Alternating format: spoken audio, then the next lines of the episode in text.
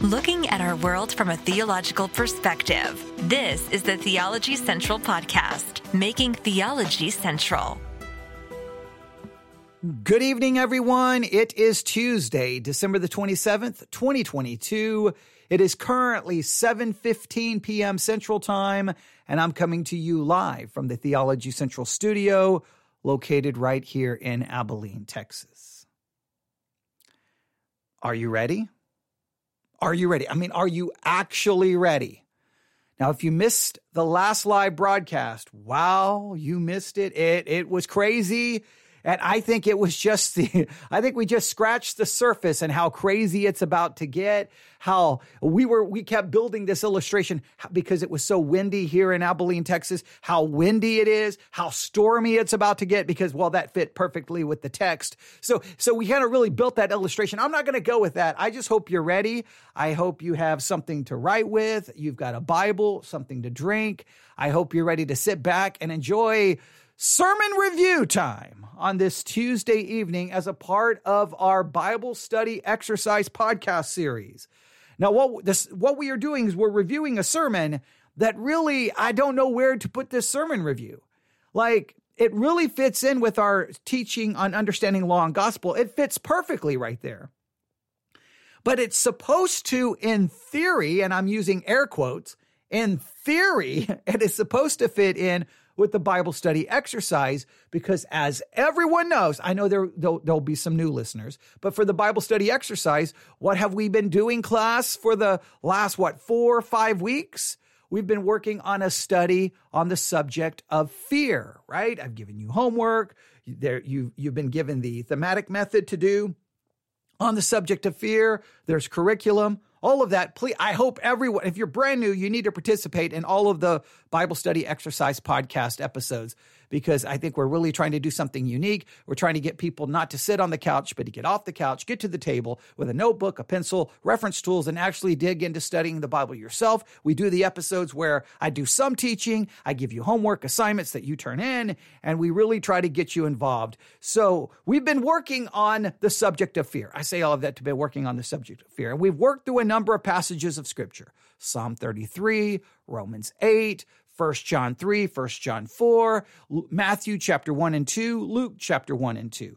Very specific passages of scripture, and I've tried to go through each one of these, try to give you things to look at, and try to hopefully spark a good conversation, not only about the subject of fear, but those specific passages of scripture.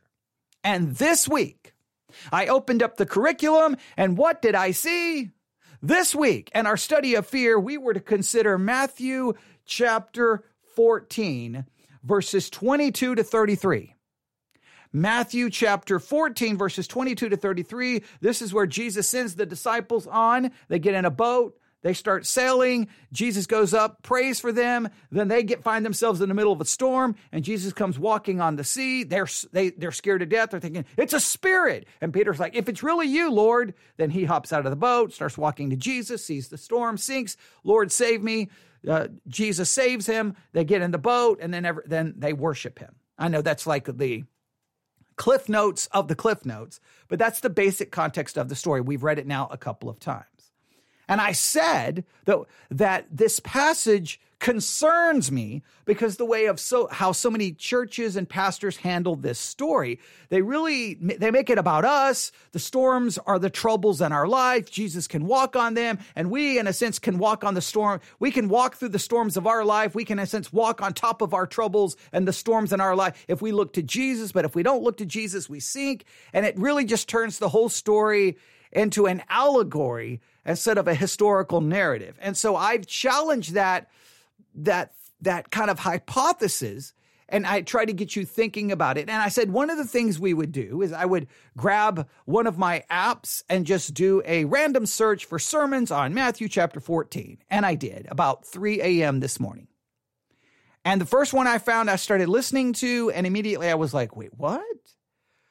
so because I heard all of this stuff that relates to our ongoing subject about law and gospel, especially this discussion we had on Sunday about justification and sanctification. So I was like, okay, uh, this is interesting, but it's supposed to be about Matthew 14.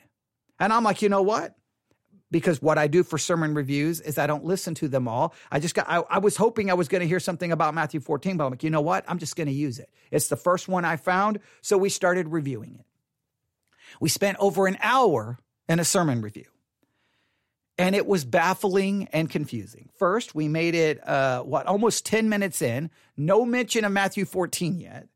But what we got was another outstanding example, another beautiful example of classic Christian doublespeak, of classic Christian just saying things that completely contradict one another, all within a, a, span of a few seconds or a few minutes. If we would need a chart to try to figure this out, but it goes something like this. And again, I'm paraphrasing. You should go back and listen, but I'm paraphrasing. It goes something like this. Here we go. If you're a Christian, you've been set free from sin. However, you can still be a slave to sin. But you're only a slave to sin because you volunteered to be a slave to sin and you can stop anytime. How do we know we can stop? Well, in 1 Corinthians 6, it says you were these things, but now you are different. So in reality, you you're not a Christian if you're still doing these things because well, the First Corinthians says you were that, but now you're different. So you shouldn't be doing these things. However, you can still be a Christian and actually be enslaved to these sins that First Corinthians says you were that, but now you're not. You can actually be enslaved to it. So really, First Corinthians 6 just means you can stop doing it whenever you want. But you don't have to be doing it because you've been set free. But yet you will still sin. Oh, wait, we also throw in you can't be perfect and you can't be sinless. So you, you volunteer, I guess you, in a sense, you can volunteer to be a slave to sin, but you, you can stop being a slave to sin, but you can't ultimately stop sinning, but you're actually free from sin. Oh, throw in God actually gives you the power to stop sinning, but the power is not good enough to get you to sinless perfection. So you're free, but not free. You have power, but not complete power. You can be a slave to sin, but, but that's only a, a, on a voluntary basis. You can stop it whenever you want. However, you can't ultimately stop sinning. So I guess you can only volunteer for enslavement to specific sins, but you can't volunteer to no longer be a sinner at all. I don't know. It, and I and I'm I'm just throwing that out there. And I know you're like, I can't even follow that because I can't even follow it. They say one thing, seem to contradict it. So, and nobody ever bothers to raise their hand going, I'm confused by all of this. Now, what I'm really baffled by is what any of this has to do with Matthew 14. I am really scared what they're about to do with Matthew 14. So tonight, we're going to try to find out. So are you ready? I hope that got you caught up on everything that's going on. Here we go. We're just going to jump into this. I always say when we when we get to a part 2 or part 3 or a part 4 of a sermon review, there's never an easy way to ease back into it. So we're just going to walk right up to the edge of the pool and jump in. Basically what he's he's now going through this kind of double speak that you're set free, but you're in bondage, but you're not really in bondage because you vol- you volunteered to be in that bondage. You can get out of that bondage because of 1 Corinthians 6. And then, of course, he completely obliterates the actual. I, I, don't know what he does to 1 Corinthians 6, but here we go. We're right in the middle of that. And, well, you'll see how this plays out. It really is enslavement.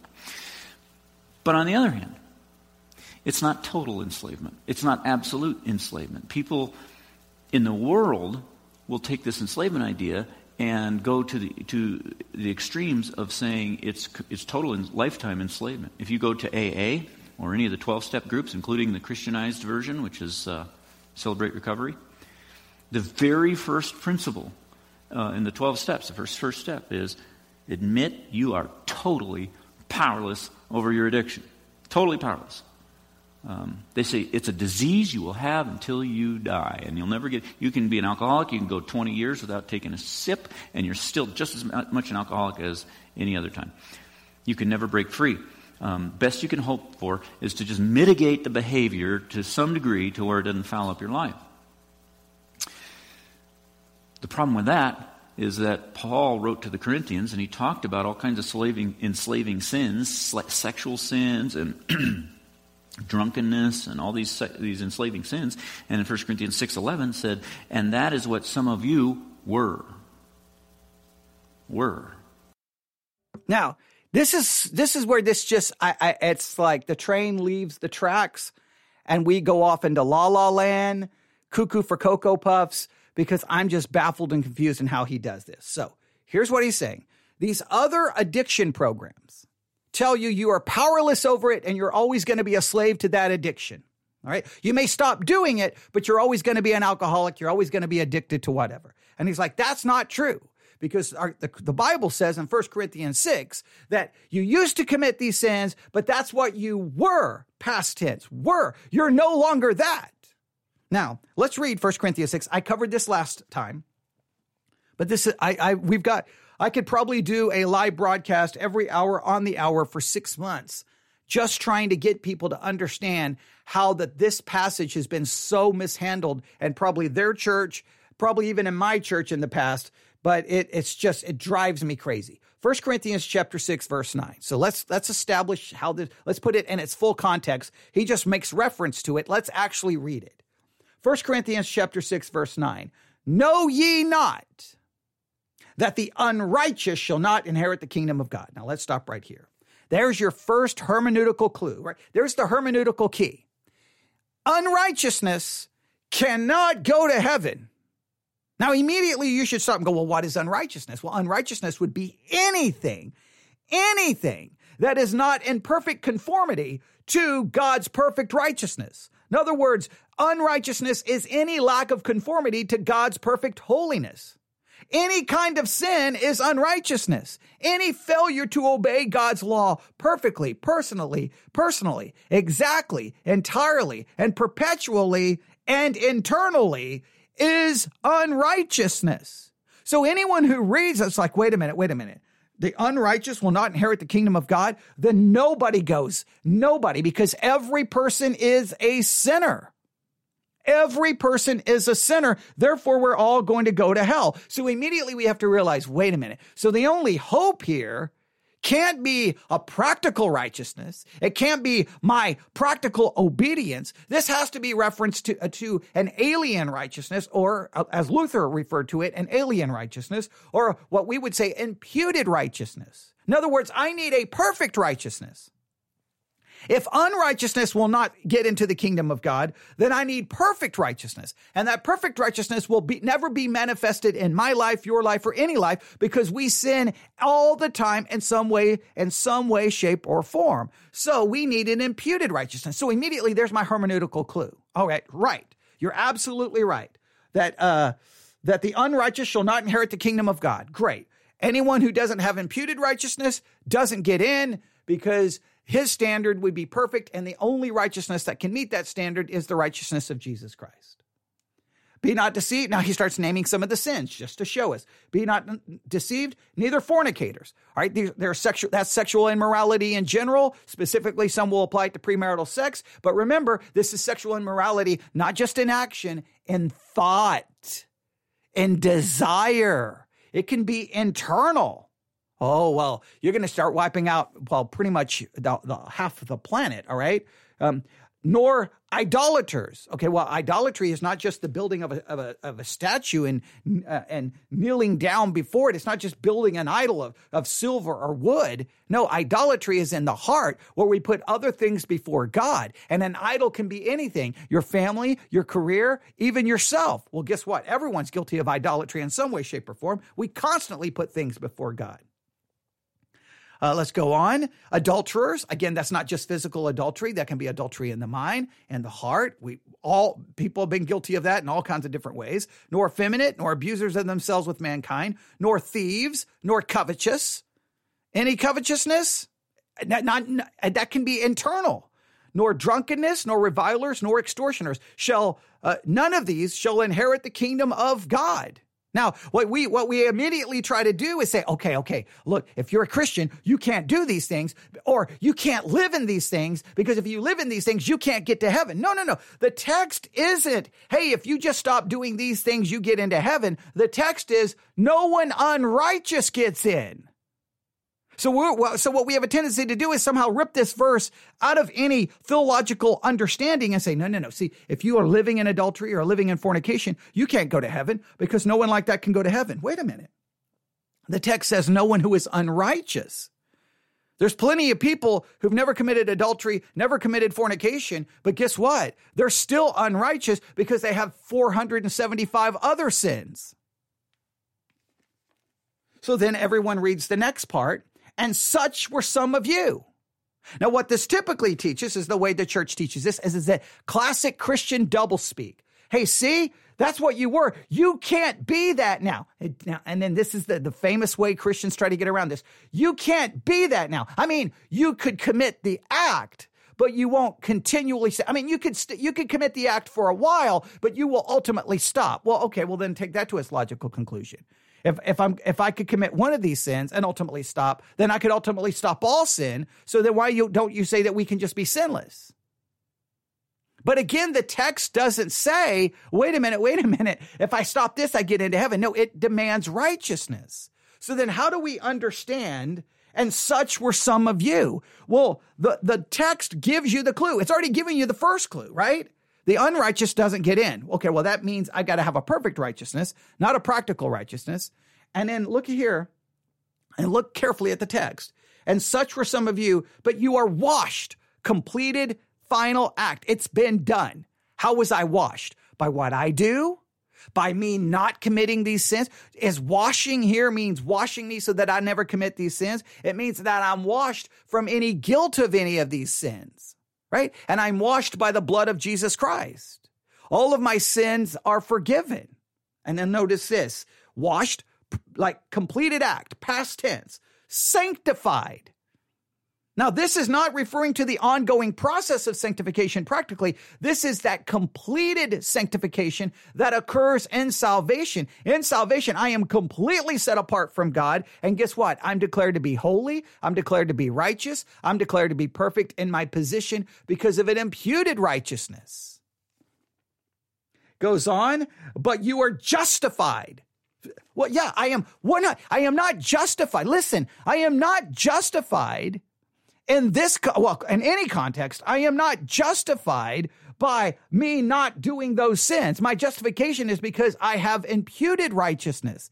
Unless you're going to claim that justification is a result of infused righteousness, and then therefore it must manifest itself by not doing these things, or I never was saved. No, no, no, no, no. I am saved by an imputed righteousness.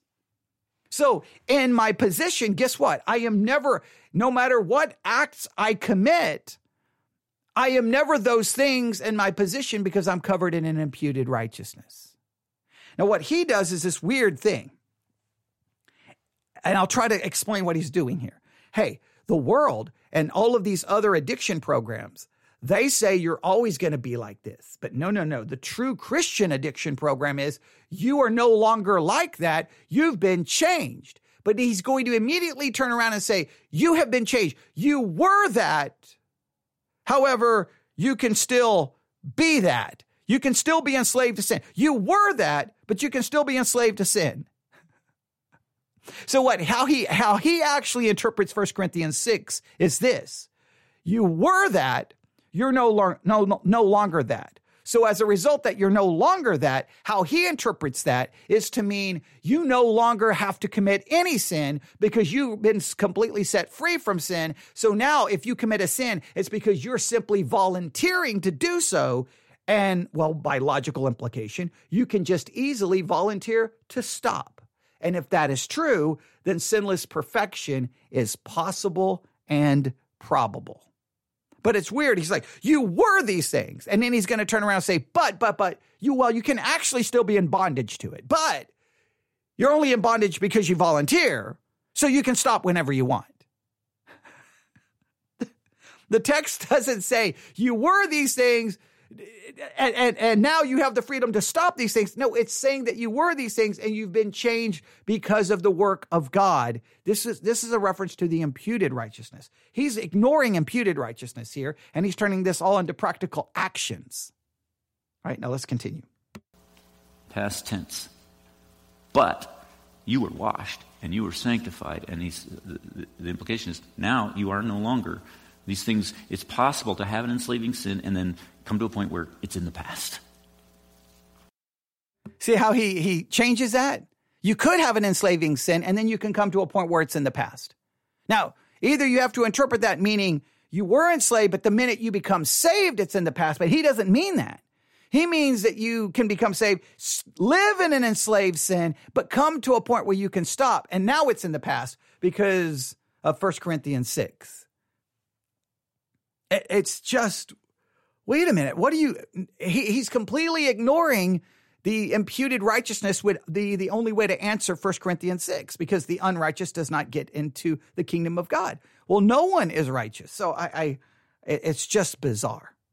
It's in the past. That's our hope. Through Christ, we can break free from the bonds of enslaving sin. It can be done.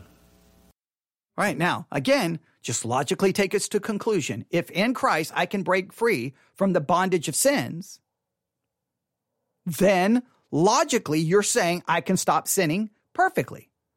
But he's already seemed to clearly imply that we can't stop sinning perfectly. So, can I eh, look, if I'm free, I can stop sinning and be 100% perfect. If I can't be perfect, then I'm still enslaved to sin because it keeps me from perfection. So, either I'm free or not free. It's this you are, but you aren't concept.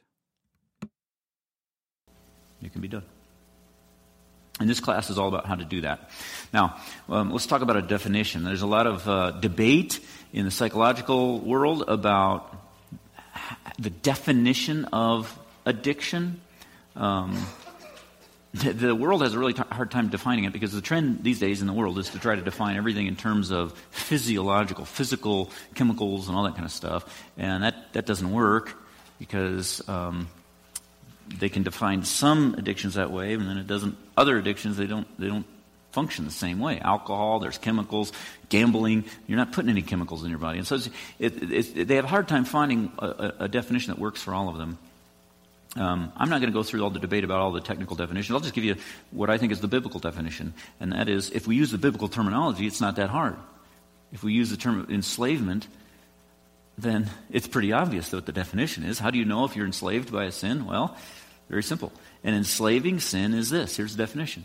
It's when you when a person keeps do, deciding to do something that he wishes he wouldn't. Okay, so an enslaving sin is whenever you do something that you wish you wouldn't. Paul, the apostle Paul, the things I want to do I don't do and the things I don't want to do I do. So Paul was enslaved to sin. See, he, he's talking, he wants to just reduce this to a specific sin. Like here I have this bottle of water, right? And this is the sin. And I keep, I can't, oh, I don't want to, I don't, oh, oh, I don't want to, I don't want to. Oh, I don't want to, I don't want to. And he's saying that there comes a point I can just put the water down and never drink it again that I can have victory over it. But wait a minute. If enslavement to sin is defined as the things I don't want to do, I do, and the things I want to do, I don't do, well, then that's the entire Christian life from conversion to glorification because we constantly, as Christians, don't want to sin, but we sin Monday, Tuesday, Wednesday, Thursday, Friday, Saturday, and Sunday. I'll give you three scriptures. You know what I'm going to say. This is like a broken record at this point. Love the Lord thy God with all your heart, mind, body, and soul. You've never done it. You never will do it. You want to do it, but you never even come close to doing it the correct way. Well, that means you're living as, that means you're enslaved to sin. Love your neighbor as yourself. You may want to love your neighbor. Sometimes you may even think you're loving your neighbor. Sometimes you're loving your neighbor when really you're simply loving yourself, but you get the point. We fall short. And if you still aren't convinced, you have in the Old Testament and the New Testament this wonderful command. Be ye holy as God is holy. You have never will, you have never never come to that close to that. You never will come close to that. Meaning, no matter how much you want to be holy as God is holy, you're never going to be. So that means you live in a perpetual state of sin. So according to his definition, you want to stop sinning, but you're going to keep sinning, meaning you're enslaved to sin. But he's already told us that we've been set free from sin. But by his own definition of, of, of enslavement to sin, we're all enslaved to it. So he's told us we're free, and then he gives us a definition that proves we're all slaves. Okay. I, I just think it's that simple. When you keep deciding you do something you wish you wouldn't. Now, that can, apl- that can apply to heroin, that can apply to biting your fingernails. Um, it's when you're hooked. And I get that from Galatians 5.17. Galatians 5.17 says, For the flesh desires what is contrary to the spirit. Spirit what is contrary to the flesh. In fact, go ahead and open your Bible to it, it, hopefully, you have your Bible. Uh, bring your Bibles to these sessions because we'll be using them. And, and I'd like you to see this for, for yourself. So, so go ahead and open to Galatians 5. We'll be in Galatians 5 a fair amount tonight. So, Galatians 5. That makes me nervous because the only reason we're doing this sermon review for the Bible study exercise is it's supposed to be Matthew 14. That's literally the text that's listed. They don't even have Galatians in the show notes. In the, in the, under the sermon for scriptures, Galatians doesn't even appear. It's Mark and it's Matthew, and it's the same account of Jesus walking on the storm. Walking on the water, I should say. Walking on the water through the storm. Is that better? Okay. So, um, so I'm now baffled that he just said we're going to be in Galatians. Okay. So I, uh, this all could go horribly wrong, uh, but we will see. We will see. All right. So uh, it's just, an, so we're free. But what is called uh, being enslaved to a sin is when you don't want to do it and you do it. But that is the literal de- definition of the entire Christian life where we don't want to sin, but we sin continually. So I don't know then we're are we free or not free? Christians have a weird concept of freedom. I really, it really, it really is. Verse 17, it's talking about this conflict between the flesh and the spirit. It says, Your flesh desires what's contrary to the spirit, spirit what is contrary to the flesh. They are in conflict with each other so that you do not do what you want. Now, that's the Christian life. The flesh and the spirit are at war with one another. And that means, guess what? The flesh is not eradicated in salvation. The flesh remains. The conflict remains throughout your entire Christian life, and it will not cease until glorification. Your theology has to account for that. Depravity continues in you until glorification. Okay? You do not do what you want. That's, that's where I get my definition for addiction or enslaving sin. This is Galatians 5:17. You don't do what you want because of this war that's going on inside you. You got a behavior you don't, you, that you want to quit or want to change, and you attempt to do so, and it doesn't work. You're enslaved. Um, and um, and so it's any behavior that you're, if you try to quit it, you're likely to fail. Now, let me explain the purpose of this class, what we're going to try and do in this class. Um, if five different people came up to me and they all had the exact same addiction, say it's alcohol, they're all hooked on alcohol. They're all getting drunk. And, and, and five people come to me uh, for counsel. I would not counsel them the same. Probably not even any two of them would, be, would, would get the same counsel. Every person is different. Every uh, kind of enslavement is different. Um, you, you can have two different guys, both hooked on alcohol, both getting, they both get drunk, say, four times a week, but for very different reasons. Um, they have different appetites of the soul. They have different life circumstances. They have different backgrounds, very different motivations for why they get drunk. Um, they have different idols in their hearts that need to be dealt with in different ways. And so there's not a one size fits all counsel for addic- enslaving sins or addictions. But on the other hand, there are some principles that do apply across the board, the same for everyone, uh, no matter what your situation is and no matter what it is that you're hooked on. So if I counsel someone with an eating disorder um, and someone else who's a compulsive gambler, I might give some very different counsel to those two people, but, but the first several sessions of the counseling are going to be exactly the same. It's going to be the material in this class. The purpose of this class is not to give you all the counsel that you're going to need for overcoming and enslaving sin. The purpose of this class is to give you the basic fundamental, foundational principles that you're going to need to overcome any enslaving sin. Now, what I'm baffled by is why is there a counseling process? If you're saved, you have told us now, you've spent 13 minutes telling us that you're free and that you're simply volunteering for it. And all you have to do, so wouldn't you just say, wake up, stop volunteering for that sin? Just stop it. You have the power to do so. You're free. You're not in bondage to it. You can stop anytime you want. But now he's saying, okay, now, okay, now what we have to do is we have to go through a long counseling process.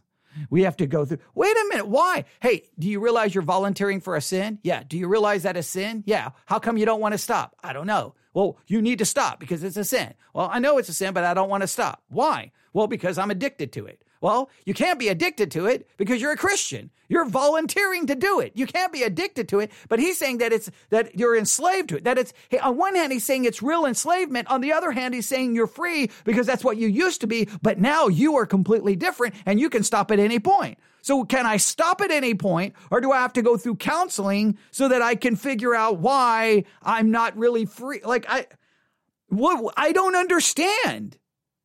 Hey, you, this is real slavery and you need counseling. But you're free. And you're and the only reason you're committing this act is because you're volunteering, but you can stop whenever you want. Oh, and, and God will give you power to do so as well. But but do you need counseling? It sounds like if we need counseling and we need all of these, and there's not there's not just a program, but we need certain steps. Sounds like that, I don't know, it sounds like that we're just like the people in the world who are addicted who need programs and steps and counseling, right? Doesn't it? Isn't it weird that Christians would have to go through a similar process as lost people? That seems kind of odd considering how we sell Christianity, isn't it? That apply the same across the board uh, to any kind of enslaving sin. So you can think of this class as being like the first five or six sessions of a counseling uh, case. By the end of this class, if you're struggling with an enslaving sin, by the end of this class, if you're serious about doing the exercises uh, that I'm going to assign each, t- each, t- each week, you can expect to make tremendous progress in just five or six weeks. All right, so you got to do the exercises. So now this, so now this can't be a. See, he sold it as, hey, You've been set free. You're just volunteering. Now we need exercises so that we can see improvement. Man, I, this is kind of interesting. I, I, I thought I thought that we were that, but now we've been washed. We've now been sanctified. We now been justified. We can just stop. Well, I mean, no, I mean, you can't just stop. You're going to have to go through a counseling process, and we're going to have five or six sessions. And if you'll do the exercises, then you can kind of you can see some improvement. I wonder if these exercises are anything similar to the world's exercises in overcoming some kind of addiction. I, I wonder. But what I'm still baffled by is where is Matthew 14 in any of this, right? Because that's the text that's literally listed under this sermon. If he doesn't get to Matthew 14, I'm going to I'm just going to scream. I'm, well, I'm gonna I'm gonna once again have evidence that I probably should listen to the sermons I review, but I refuse to do that because I don't want this to be rehearsed. I like it to be real time reaction and trying to understand what we're hearing. Tremendous progress towards freedom. Many of you. You can make progress towards freedom, even though we've already been told we're free. hey, as a Christian, you're free. But here's the steps you need to take so that you can get to freedom. But but you're actually free. I mean, you're not really free because you're going to still sin. But but you can okay, you you get it. 6 weeks from now, we'll have greater freedom, considerably greater freedom in this area where you struggle than you've had for years and years. Just just 5 or 6 weeks. But that's not going to be the end of the process for you in order to have lasting victory, you're going to have to get some individualized help, most likely. Now, some people are exceptions to this, but most likely you'll, you'll still need some individualized help. And, we'll, and so what we'll do is we'll talk about the general principles in this setting, in a group setting, uh, and, but after that, you're going to need a mentor uh, who will help you apply these principles in your specific. So you need counseling, you need a mentor. Hmm. You need a spon- a mentor sponsor, mentor sponsor, Narcotics Anonymous, Alcoholics Anonymous, and it kind of starting to feel that way. Go through some group sessions, get some principles, have your sponsor for accountability. But hey, you're free and you have divine power. Situation and help you overcome uh, the, the unique obstacles that you face in your particular, particular life and situation that, that are different from what other people are facing. because you got your own unique stuff. So, so please don't think of this class as the entire process. It's not. It's just the first portion of the process. All right. So, so let's just jump right in. Let me let me give you the uh, causes of addiction. What causes an enslaving sin? I would say three things. I think there's three basic things that cause enslaving sin. When somebody gets addicted to something, whether it be a behavior or a substance, it's because that person lacks three things. They're missing three things. All right, so the cause of enslaving sin is because we're missing three things. Do I dare throw a counter per- perspective? The reason we're enslaved to sin is because we're enslaved to sin. like, it's not that I'm missing something, it's that I already have something. It's called depravity. See, I'm already enslaved to sin in general because I can never stop sinning until glorification. And because of I'm already enslaved to sin in general, that general enslavement to sin manifests itself in maybe direct or particular enslavement to certain sins. It's not that I lack something, it's that I already have something. It's the idea. I don't become an enslaved. I'm not enslaved to sin because I'm missing out on something. I'm enslaved to sin because I'm already a sinner. I was born a sinner. I have a sinful nature. I can never stop sinning. I will sin until the day of my glorification. He's starting with the premise that you're missing something.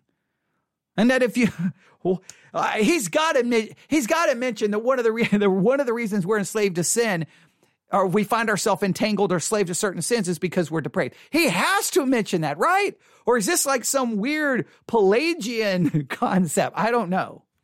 In their life, um, number one, power from God. Number two, fulfillment in God, and number- oh my goodness, my goodness. All right, I got a pencil here. So the reasons we're enslaved to sin. All right. Reasons we're enslaved to sin. And if anybody else would like to write these down, please do because I'm scribbling them. Number one is we lack power from God. Okay, no, wait a minute, wait a minute. Okay, so I'm saved and there's power. So I never have to be entangled to a sin, but I lack it. So, but there's gonna, he's gonna give me the steps that I can go and get it. Now, I want you to under, I am so confused here. So you have to go through counseling. Why do I need to go through counseling? So you've already told me I'm free from sin and I'm just volunteering to be enslaved. Now you're telling me the reason I'm enslaved is because I lack the power of God. Why do I not have the power of God? Did God is God just holding out on me? His guy's like, man, look at him. Look at that guy over there. He's in the strip club. Man, he's the adult bookstore. That guy is so addicted to sex and pornography. What a mess. That guy's a train wreck. And look at this right here. I got all this power, and he just doesn't want it. If he would just turn around and get this power, he could stop sinning. He could stop sinning completely. Oh, I mean, wait, wait, wait, wait. I've got power. You can't stop sinning completely, but you can stop that sin. Now, you can't stop all sin, but you can stop that. How does this power thing work? And then he says, lack, uh, number two, a lack of fulfillment. Fulfillment in God, I believe how he said this. Let's back this up. I think he said lack of fulfillment in God. Let's listen. They're missing three things in their life. Um, number one, Power from God. Number two, fulfillment in God. And number three, fear of God. So let's go through those. Okay, fear of God. Fear of God. Okay, so this is fitting for our study on fear. So this is kind of fitting in. All right. All right. So here's the thing if you are struggling with a sin, now I, I guess it's, it's, just a specific sin. Is it about all sin? I mean, uh, is it only, do we only care about those specific sins? Because we're sinning all the time. I, I, so I never really understand how Christians, Christians always want to focus in on one sin and not just the fact that we're sinning 24 hours a day, seven days a week. Okay, but ladies and gentlemen, hot off the presses. This is a breaking, where's my breaking news bulletin music? Do I have do I have my breaking news bulletin music? Do I have it saved? Do I have it saved? I don't know if I have it saved. Oh, I don't think I have it saved. Uh, do I have my breaking new mu- uh, new new music? Uh, I don't think I do. Yeah, I don't. I, I, need I need my breaking news music. Okay, but breaking news. Da, da, da, da, I, yeah, I can't do it. Okay, right. Fox News alert. Right, ladies and gentlemen, if you're struggling with sin tonight, if you've sinned today, and if you're afraid you're going to sin tomorrow, I've got some great news. All, the reason you are sinning at all is because you're missing three things. And if you will get these three things, I can guarantee you that come Wednesday, December, what, the 28th, you can stop sinning. All you need is, ladies and gentlemen, power from God, fulfillment in God, and the fear of God, and you can stop. And I would just challenge you to look at all the times in the Bible where it says someone fears God, and then look at what they do in their life. Did David fear God? Did Solomon fear God? Did Moses fear God? Did Noah fear God? Did Abraham fear God? Because they all committed some pretty messed up sins. Just a thought, just a thought, but what do I know? What do I know? What do I know? All right, so here we go. All right. This is it. You're missing three. I, it's just amazing. The reason I sin is because I'm missing something, not because I'm a sinner. Like, does Christian theology, has Christian theology so eradicated total depravity that we're basically all operating from basically a full blown Pelagian to a semi Pelagian perspective? Has, has the doctrine of total depravity been so destroyed that I, I fear sometimes that even reform people who say they believe in total depravity they, I think they believe total depravity is completely erratic. We've listened to some reform sermons where they basically act like that our depravity is completely eradicated in conversion which is just insane. All right, here we go. Power from God. Um, you can't say no to this temptation because you just don't have the spiritual power to successfully fight against it. You're, you're lacking spiritual power. Uh, so that's one thing you're missing. Number two, fulfillment in God. Uh, the way the way a sin enslaves you and this is true of any kind of enslaving sin, the way a sin enslaves you is by promising fulfillment to your soul, some kind of fulfillment that your soul craves. Uh, it, it promises to fulfill your craving for pleasure or for comfort or for security or for rest or relief or control, maybe, or any number of different cravings that you have. This thing that you're addicted to is promising to fulfill that.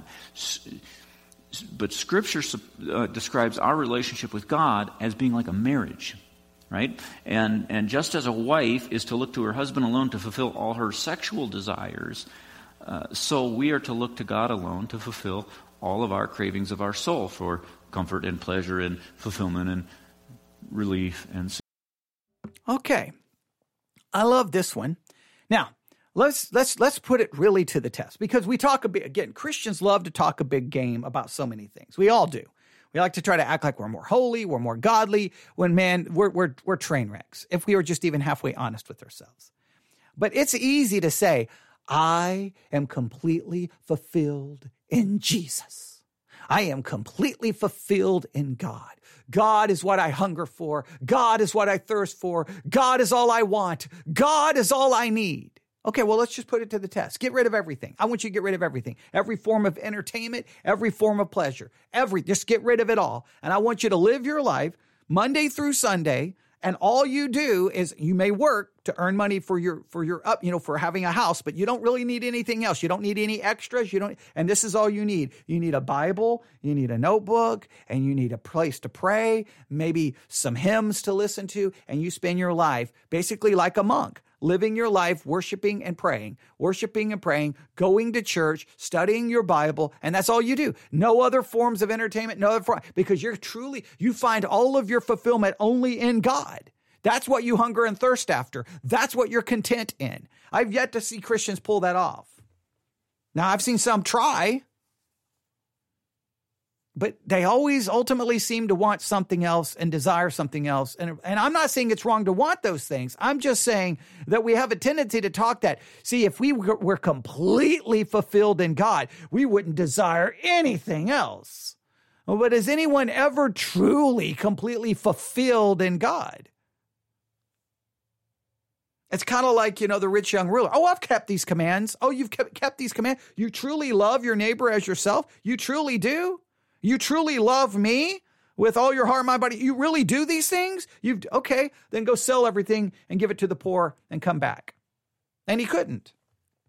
Because it's a big game to say that you do love God supremely. It's another thing when it's actually put to a test. It's one thing to say, My fulfillment. You can sing those praise songs, lift your hands. I am fulfilled in you, Jesus. You're all I need. You're all I want. And then as soon as church is over, you want this and this and this and this and this, and you're not going to come back to church Sunday night because you've got other things to do. And all of a sudden, it, it's amazing how much other stuff actually takes precedent, and you hunger and thirst after other things far more than you hunger and thirst after God. Security and all the rest. Your soul is the soul, your soul is the part of you that has appetites. Your soul will drive you, drive you to fulfill those appetites. God built you with insatiable ap- appetites. App- now he's forgetting something. Hey, your soul has insatiable appetites. Uh, I've got no problem with that, but he's forgetting something. My depravity has insatiable appetites. He keeps leaving out depravity inside of us. I, I don't know what, can he mention that we're sinners by nature? That we're conceived in sin, that we are we have a heart that's desperately wicked, that's deceitful. Appetites that must be fulfilled, and and you'll be driven to fulfill them. So if they're not being fulfilled by God, you will try to fulfill them some other way. You will.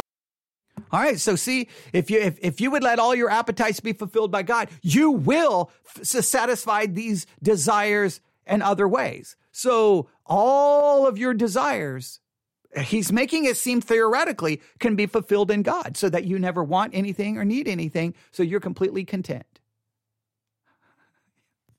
Good luck. Good luck with that, considering you have a sinful and depraved nature. Will your you just will not be able to. You might hold off for a little while, but your soul will win, and you'll you'll cave in and and, and run. Your soul will run hard after whatever it thinks will fulfill those. Please note, he says you can you can hold back and abstain, but your soul will run.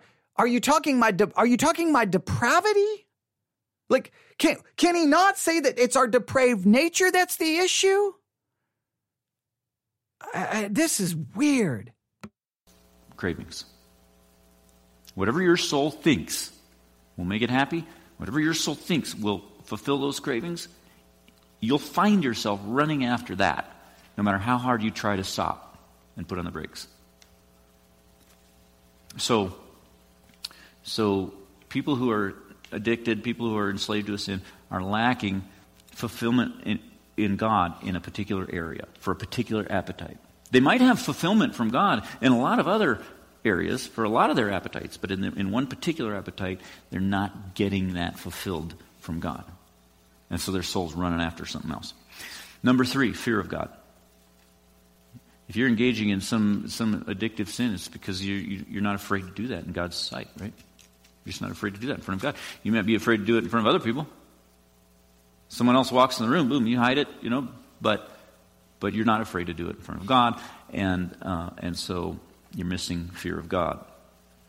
So uh, that's um, that might sound kind of simplistic. In my experience, I've come up with lots of complex things that didn't help. and, uh, and when I go back to the scriptures, these are the three things that just keep coming up. And these are the three things that I find actually help people. Um, these are the things we're missing when we get enslaved to a sin fear, um, fulfillment, and power. Okay? So I'll see it now. All you got to do now, supposedly we're already set free. See, this is bizarre. Supposedly we're set free. Supposedly we're only volunteering for the sin, but now I'm volunteering. But the reason I'm volunteering is because I'm lacking things. So now, am I really volunteering for this? Is it a voluntary thing, or am I actually? Because now he makes it sound like I have this insatiable appetite that will run to it. So am I volunteering?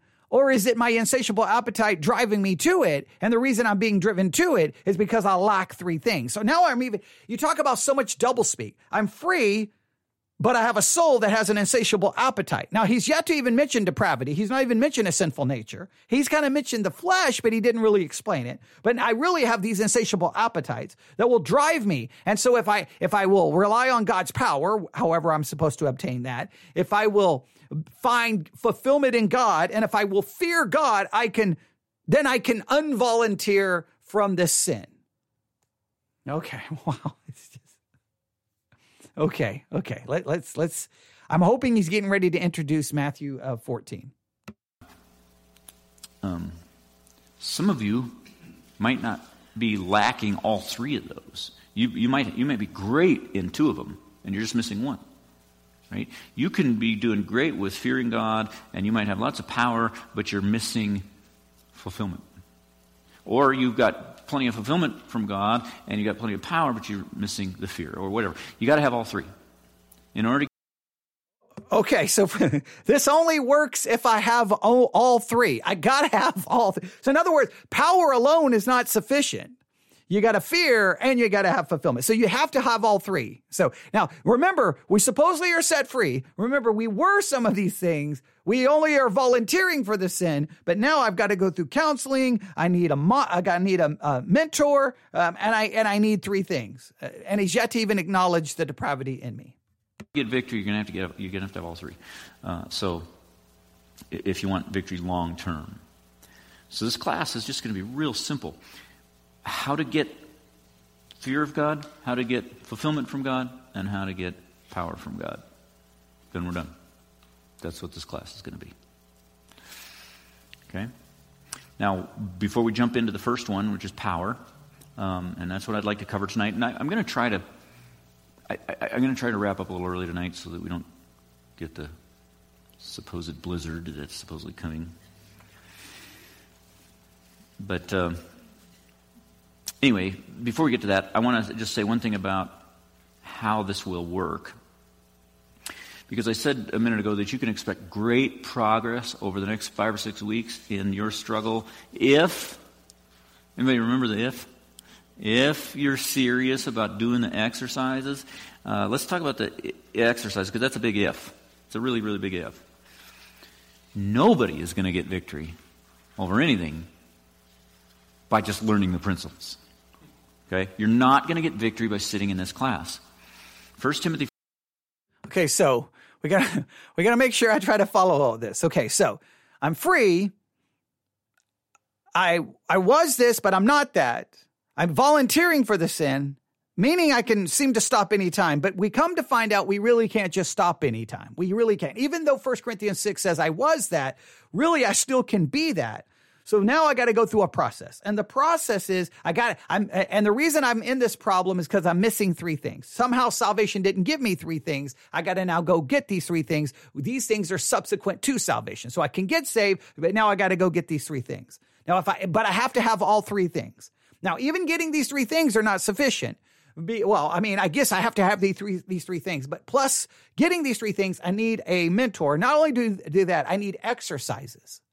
And I've got to do the exercises because if I just learn the principles, it's not enough. So I got to learn the principles. I got to get those three things I'm missing. I need a mentor. I need counseling. I need, uh, uh, I, I, I, I don't know about depravity.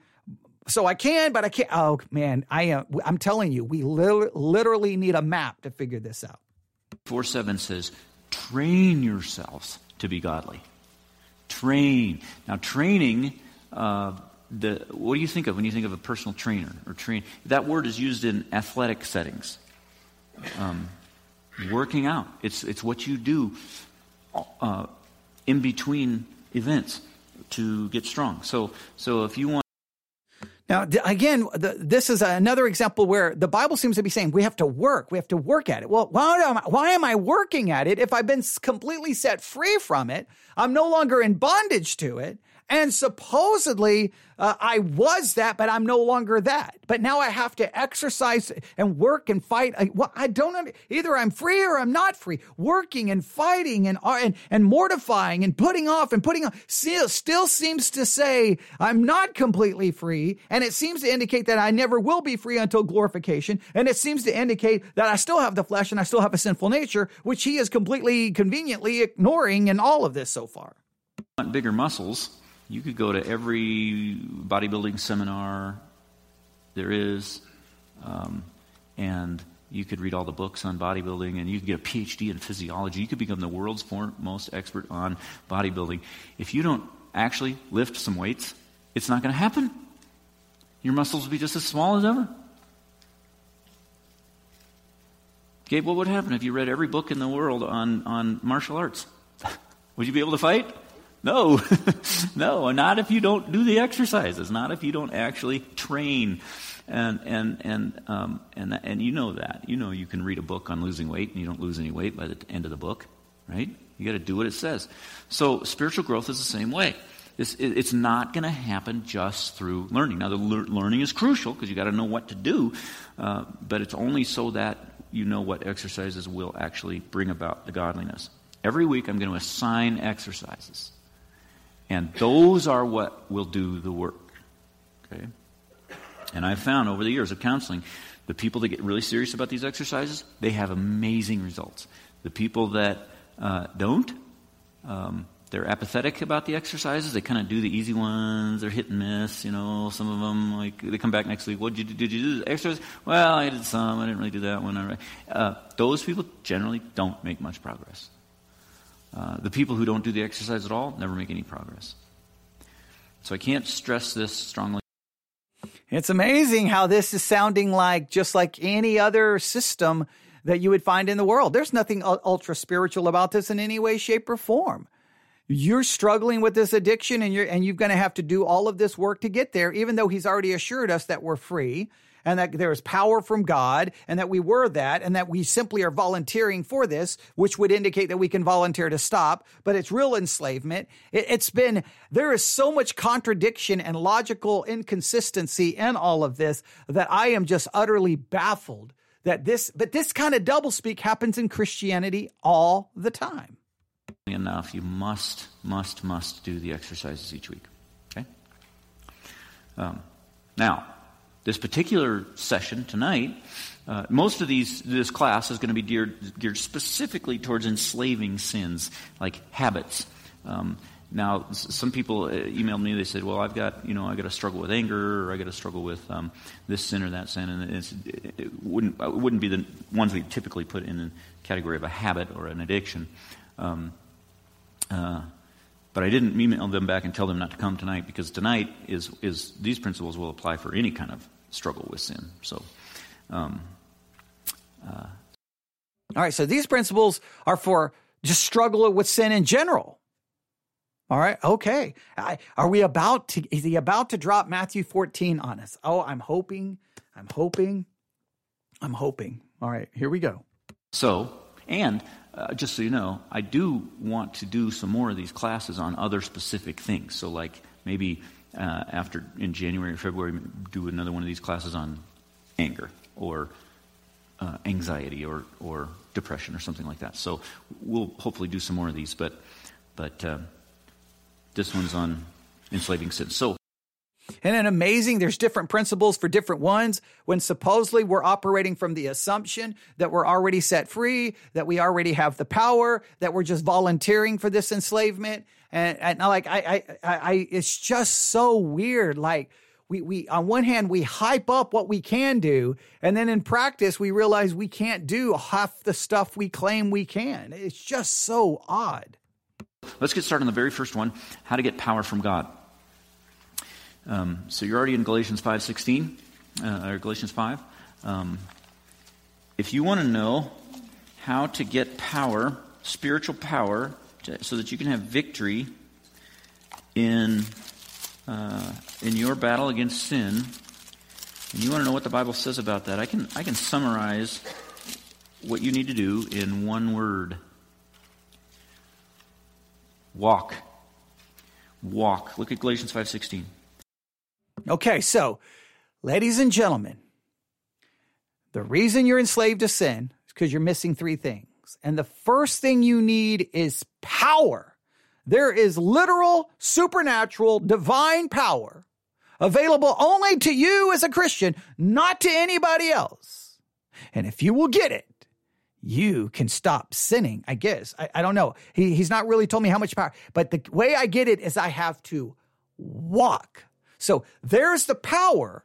So to get the power, now this is interesting. To get the power, I have to do something in my power, right? Because if I don't have the power, then I've got to do something in my power in order to get the power. So there's the power. Now I've got to do something. Is my power sufficient to get me to the God's power? Why wouldn't I need God's power in order to do anything? But in this particular scenario, there's the power. Now I've got to get it. And what I got to do is I have to walk.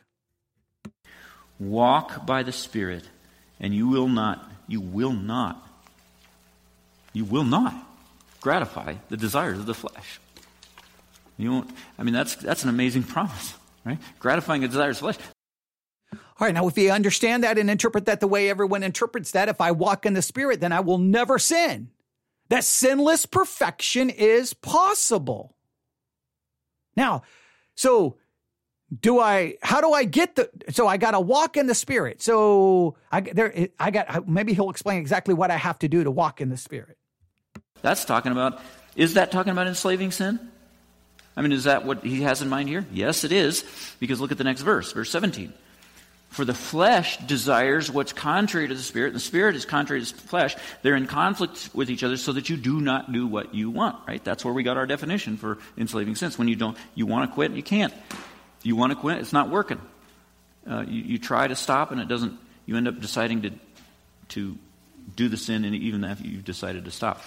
Um, why does that happen? Why do we decide, I'm going to quit this, I'm going to change this, and then we go back to doing it? Why? Because the Holy Spirit is making you desire holiness, and that's why you decide to quit, and your flesh is making you desire the sin, and that's why you decide to go back, and the influence of the flesh is winning. Okay? It's winning. You say, well, how can I turn the table so that the influence of the Holy Spirit is winning and, uh, and it's greater than the influence of the flesh? The answer to that is right there in verse 16. Walk by the Spirit, and you will not gratify the desires of the flesh. Spirit will win. The Spirit's influence will be greater if you do this, if you walk by the Spirit. So that's the, that's the solution. So all you have to do is walk in the Spirit, and you'll stop sinning. That's all that's all you have to do, ladies and gentlemen, and you will never commit another sin again. That's how you get spiritual power from God. That's how you fight against sin. Problem is, that's a metaphor, right? So, how do, what does the metaphor mean? Walk by the Spirit. It's not literal walking, right? So, so what, is, what does it mean? How do, how do you subject yourself to the influence of the Holy Spirit in a greater way than you're already doing? Um, well, the more of the influence of the Holy Spirit you have in your life, the more you're going to find the fruit of the Spirit in your life. Um, and part of the fruit of the Spirit is self control, right? Fruit of the Spirit, look, look down at verse 22, Galatians 5.22. Fruit of the Spirit, love, joy, peace, patience, kindness, goodness, faithfulness, gentleness, self control. So, so if I want more self control in my life, I need more influence from the Holy Spirit uh, producing that fruit. And so if you study the New Testament and find out how do we get influence from the Holy Spirit, what you're going to find is three main ways that the Holy Spirit exerts influence on his people. Um, first, through prayer. Okay, so this is how it works. There's the Holy Spirit. He's got all of this power. Now, the way you get this power is you have to get more of his influence. The way you get more of his influence, ladies and gentlemen, guess what it's going to come down to? Once again, it's going to come down to what you do. Hey, you're struggling with this sin? Pray more. Read your Bible more. Go to church more. Pray more. Read your Bible more. Go to church more. You'll have more influence. Boom, you'll stop sinning. Oh man, okay, here we go. It, so all Christians need to do is just read their Bible more, go to church more, pray more, and I and I and lo and behold, we should all be sinless. I, I wish it was that simple. Let's see if, if he's going to go with the the three that I think. Prayer. That's that first blank in your outline. Um, now, in our study that we've been doing in the sermons on prayer, uh, we've seen that the Holy Spirit helps us pray, right? Romans 8, 26, 27 teaches the Spirit works in our hearts and moves in our hearts to bring about willing that matches God's will so that when God looks into our hearts, he sees his own will in our will. Um, so that happens when we don't know what to pray. The Holy Spirit steps in and helps. So, so um, uh, twice in the New Testament, we're told, pray in the Spirit. Pray in the Spirit. So, so if you want to subject yourself to the influence of the Holy Spirit, prayer is a big way that that needs to happen. Now, I'm not going to do a big study of prayer tonight because we were doing that in the sermons uh, for the last two months. So uh, I don't think we need to do that. Uh, if you haven't been around for all those sermons, then then you might want to look that up, James 5, 13 through 18 on foodforyoursoul.net, and, and, and listen to this, especially the first two.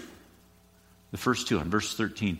Um, if, if you listen to uh, part one and part two of, they're, they're titled Personal Communion with God in James 5.13, parts one and two, and, and th- that'll give you some fundamentals on, on prayer. From there, um, to improve your prayer life, you can get together with a mentor and. Um, Once again, you need a mentor. Just there's all these steps.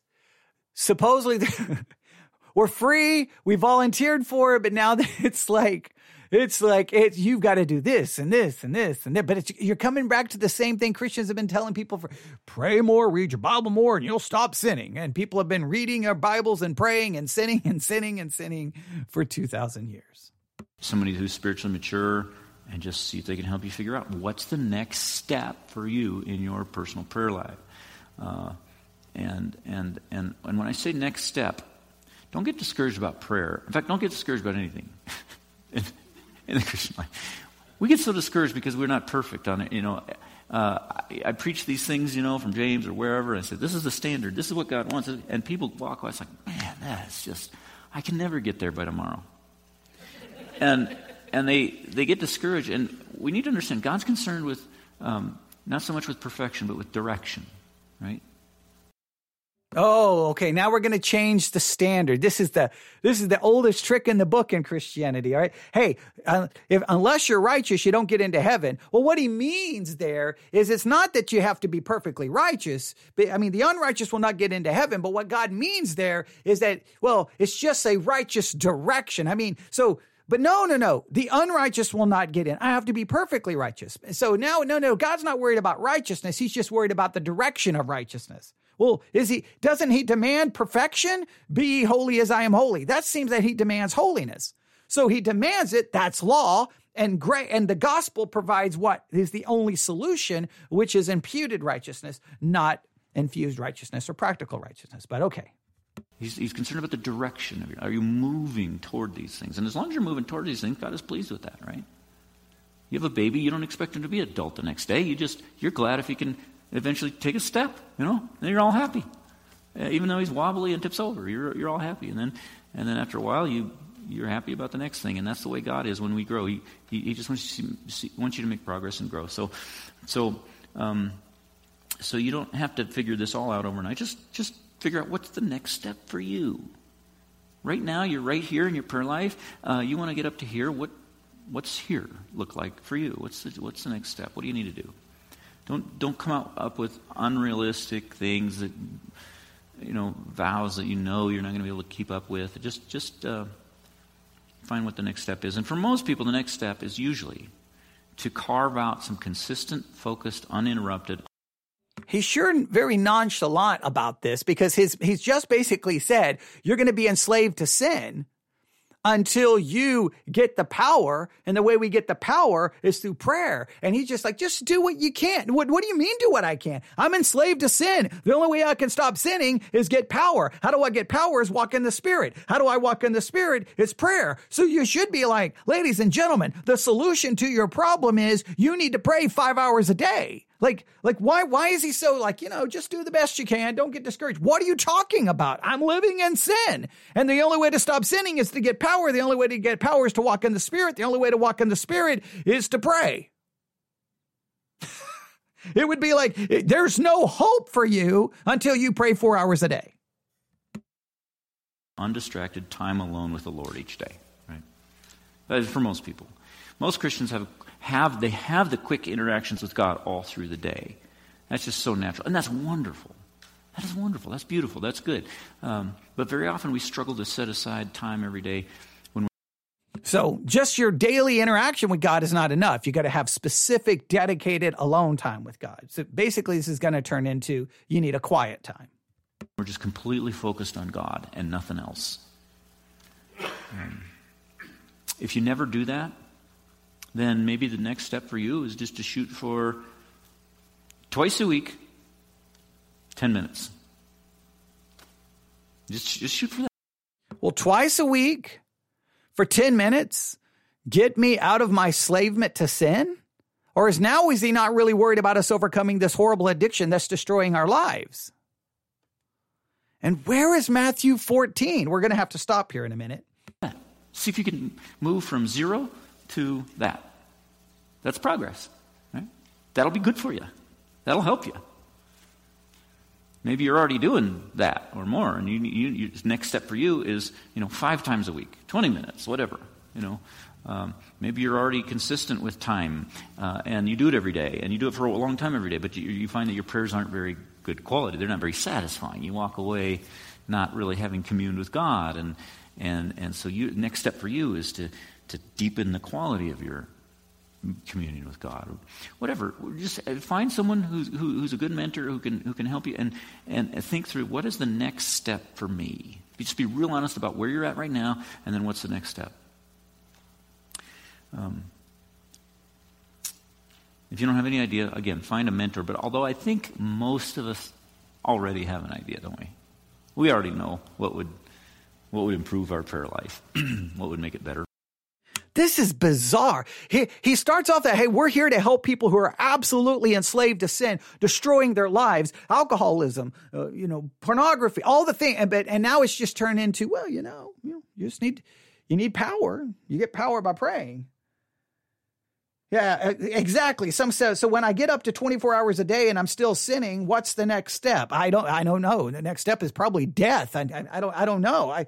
It's so weird. Like it. This went from like your horrible bondage to now it's just like, well, you know, pray. Just pray a little bit, then pray a little bit more, then pray a little bit more, and pray a little bit more, and, and you get magical power. Dun dun dun. da. If I pray, I get. Why do I have to pray for so many hours a day or so many minutes a day to get the power? Wouldn't it be, Lord? I'm addicted to sin because I sin continually. Give me the power to stop sinning. Well, well, well, well, well, listen, listen. I'm not going to give you the power unless you meet the time requirements, right? The power, it's like, it's, it's like a, it's like a, um, what's a slot machine, right? So I've got to, I got to keep pulling that lever, pulling that lever. And I, and, and if I spend five hours pulling the lever, then ding, ding, ding, ding, ding, ding, ding, all the power comes out. Now, dun, dun, dun, I can stop sinning. Like it, it makes literally this is absurd. Absurdity is what this is. God has the power. I get the power if I will pray, but I gotta I gotta keep upping the prayer time till I get to the same to the level where I finally get the power. So the power is just like this impersonal force and I can get some of it if I do the right praying for the right amount of time, the right way, then boom, I pull the lever down on the slot machine and ding, ding, ding, jackpot. I get power. Now I can stop this particular sin. But I can't stop all sin. Man, I don't get it. We just sat down for a half an hour and thought it through. We would be clear, pretty clear, about what the next step is for us. Most people, I think, are there. The problem is getting it done, right?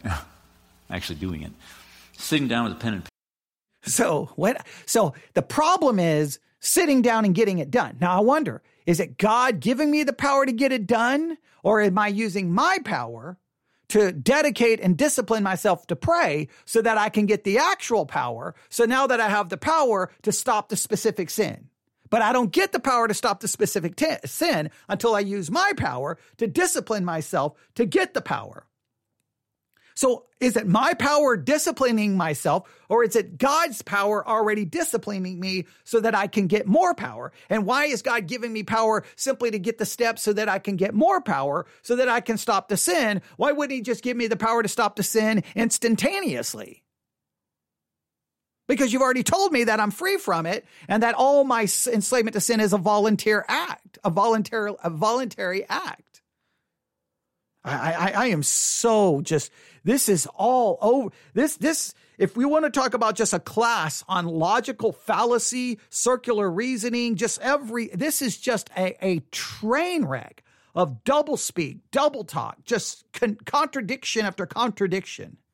Paper and a calendar and making a plan. That's what we just never seem to get around to doing. Um,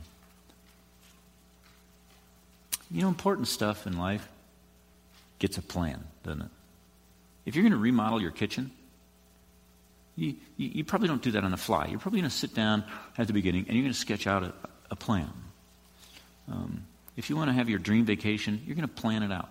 If you want to uh, figure out a way to, to get your, your son to soccer practice and your so the bottom line is you're free from sin. You got power. You can do all this stuff, but you need a plan to get it so that you can have the power. I don't even understand anymore. It's like clearly we're not as free and have the power that he says. I, I, I, it's Matthew 14 in this sermon. Remember, the only reason I chose this sermon is because I did Matthew 14 and saw under the description Matthew 14 as the text. We're not, we're 31 minutes. He's not even mentioned Matthew 14. We've only given Galatians, and I'm totally baffled and confused at exactly what we're even learning at this point. But let's see if we can finish this point, and then we'll stop it at the beginning of the next point. I wanted to see if we'd get to Matthew 14 daughter to dance and your and still make your chiropractor appointment on Thursdays and you, you sit down you make a plan right um, whatever's important in your life gets a plan if you want to move to the next level, make the next, take the next step in your prayer life,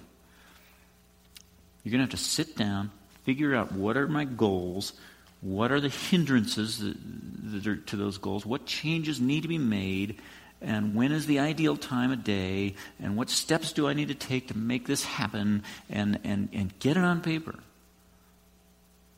Um, I guarantee you, just sitting there thinking, oh, man, I got to get serious about my prayer life. Not going to work. it's not going to do anything. Not going to do anything. Uh, got to make a plan. So if you if you want to break free from the bondage of enslaving sin, take the next step in deepening your prayer life so that you can have greater influence from the Holy Spirit. Okay, that's under prayer. Next, Scripture. I told you. I told you. I could have predicted this a hundred. I could have predicted this, but when the sermon started, it's the same thing. Hey, I'm struggling with sin. I'm living in sin pray more, study your Bible more, and go to church more and do more, and then you'll stop sinning. I'm hitting the microphone and I'm throwing things, and I'm like, oh my goodness. What has this got to do with Matthew 14? I don't understand. And why do I got to do all of this stuff when you've already told me that I've been set free and you already told me that I'm simply volunteering to be enslaved to sin? But now the only way to get out of this voluntary, voluntary arrangement is now I've got to do these things, but I got to do, I got to do these things to get the power. But am I doing these in my own power to get the power? And then when I get the power, how much power do I have? Can I stop all sin? Can I stop some sin? I, I, I don't, I'm free, but I'm not free. I can, but I can't. I, I do this, but I got to do this to get this so that I can possibly accomplish this. It is just a man. Oh, wow. And, and, and, and the whole reason we, the whole reason we sin is because we lack power and we lack, uh, finding our fulfillment in God and we don't fear God. Now, if we can just get the power and get the right fulfillment and fear God, then, ladies and gentlemen, we can stop sinning perfectly. But of course, He's going to tell us we can't stop sinning perfectly. So I don't even know anymore. I don't even know anymore. I got to use my power to get the power. I, that's that's just absurd.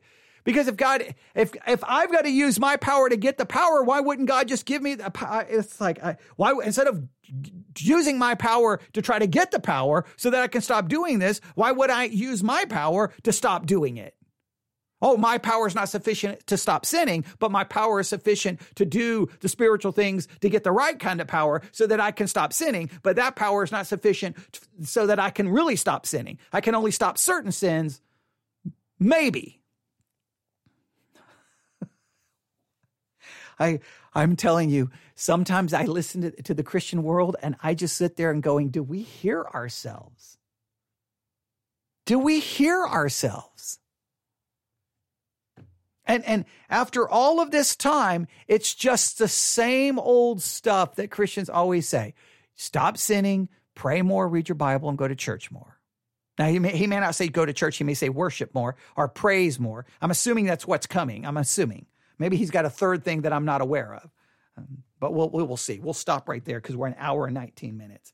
That was maddening. Man, I just wanted Matthew. I wanted Matthew 14. But hey, fear isn't, well, fear is not, we're not going to actually get to this. He's just going to look at power. So maybe we'll get to Matthew 14 in the next episode. But we are at 39 or 32 minutes. 32 minutes. I'm just going to put 32. All right, I'm going to go 32. I'm going to write down 3250. See why I write in pencil? See why I write in pencil? See, I just see how easy I just erased that. See, that's why I write in pencil because see, I wrote down the wrong time because I thought I would back it all the way up to 32 minutes, but I don't want to back it up at all at the next review. We'll just start right with, and the second thing you need, or the second thing you need to get power, is you need to study your Bible more.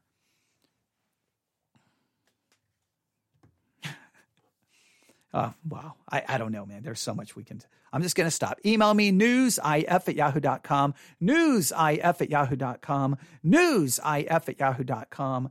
That's newsif at yahoo.com. What a crazy ride that was. And again, the only reason we started this is I wanted a Matthew 14 sermon. Okay, yeah, bait and switch. I someone someone in the Discord channel just said bait and switch, and I, I agree. I, I say that all the time. Here's the bait. Come on, come on, get it. Boom, nope. And and it's like you're free, but you're not free. You have power, but you don't have power. You got to get the power, and it's just you you you can have power to stop sinning, but you can't stop all sin. It's just I don't even know. I I, I literally am just confused by it all sometimes. Wow. We got a, a, large number of people listening tonight, so that's good. All right. Well, what you have heard is a Bible study exercise episode where we are working on Matthew 14 this week.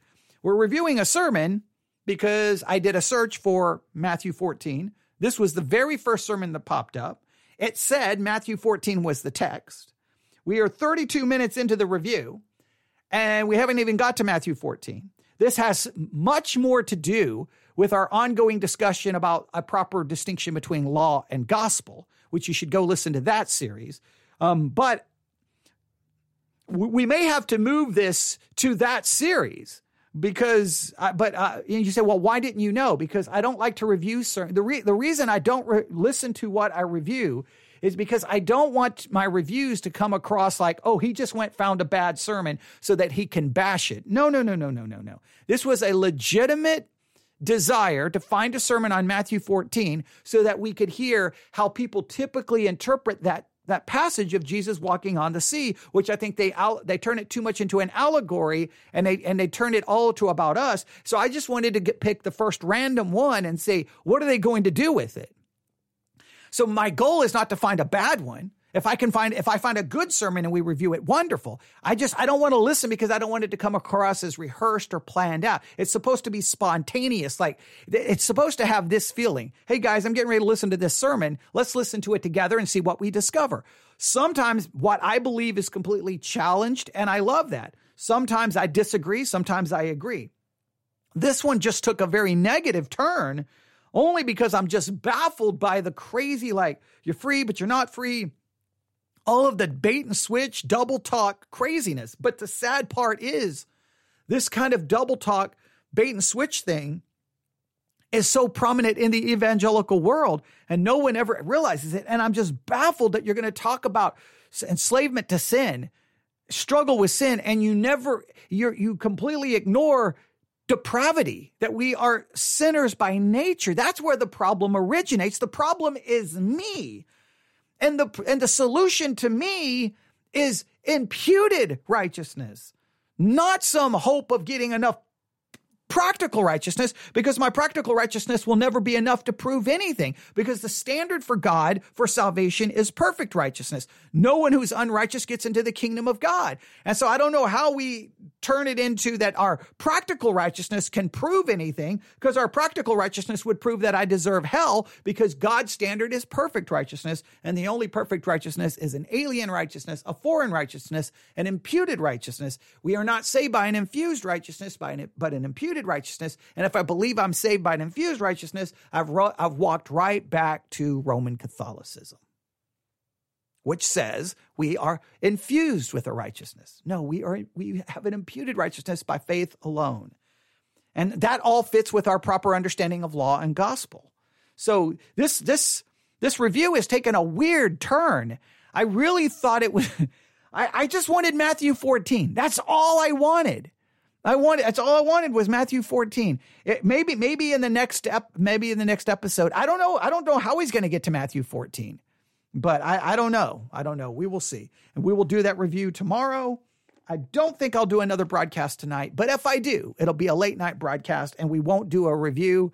We'll do a devotional message. We'll do something else uh, if I decide to do a late night one. As always, please consider downloading the Church One app, Church O N E Church O N E. That's Church O N E. Once you download it, do a search for Theology Central, choose us. Make sure all your notifications are on, and then you'll get notified every time we're live on the air. And we are live on the air a lot, and we do close to 900 episodes per year. So um, that's a lot of content. okay. People always say that they can't keep up with all of our content, and I don't know why. 900 episodes a year? Who can't keep up with that? Right. Okay. All right. So there you go. I don't know what else to say. I, I always hate these sermon reviews because sometimes when I end, I, I'm, I'm, like, that was not satisfying, but that wasn't on me. I mean, I don't know what to do with that. I don't know what to do with any of this. It's just mind boggling. But all right, there we go. Everyone have a great night. We'll talk again soon and we'll I don't know if we can finish this sermon review in the next uh, episode we do for the Bible study exercise, but we'll try to finish it at least in the in the next two episodes, and then we'll go back to Matthew 14 and do some work on it ourselves. We've already done a little bit of work, and uh, we had uh, one of the students asked a question about the fourth watch, which got us some interesting discussions. We've kind of deviated now. I was hoping this is going to get us right back into Matthew 14, but I haven't forgotten. We will work on Matthew 14 by the conclusion of this week, so that next week, as we move on in our study of the subject of fear, uh, we, we will accomplish something. So, all right, there you go. Thanks for listening. God bless.